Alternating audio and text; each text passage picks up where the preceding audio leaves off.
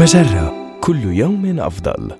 من هارفارد بزنس ريفيو أحد مواقع مجرة. إليكم النصيحة الإدارية اليوم.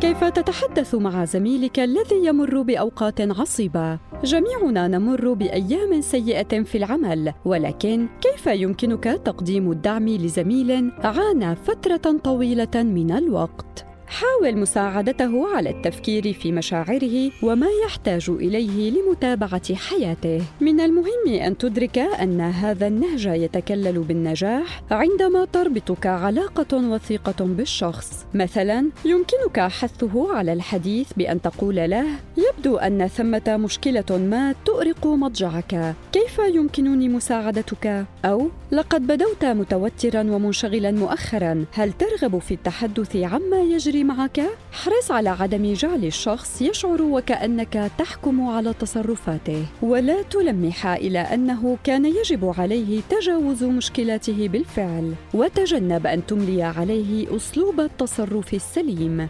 مثلا لا تقل له يجب عليك ألا تقلق كثيرا. أو أنت تعطي المشكلة حجما أكبر مما تستحق. ضع في اعتبارك أن التعافي يستغرق وقتا وأنه لا يمكنك إجبار شخص ما على الشعور بالتحسن. ومع ذلك فإن مساعدة زميلك في العمل على العودة إلى طبيعته هي مهمة تستحق المحاولة. هذه النصيحة من مقال كيف تتحدث مع زميل يواجه ظروفا صعبة. النصيحة الإدارية تأتيكم من Harvard Business Review أحد مواقع مجرة. مصدرك الأول لأفضل محتوى عربي على الإنترنت مجرة كل يوم أفضل.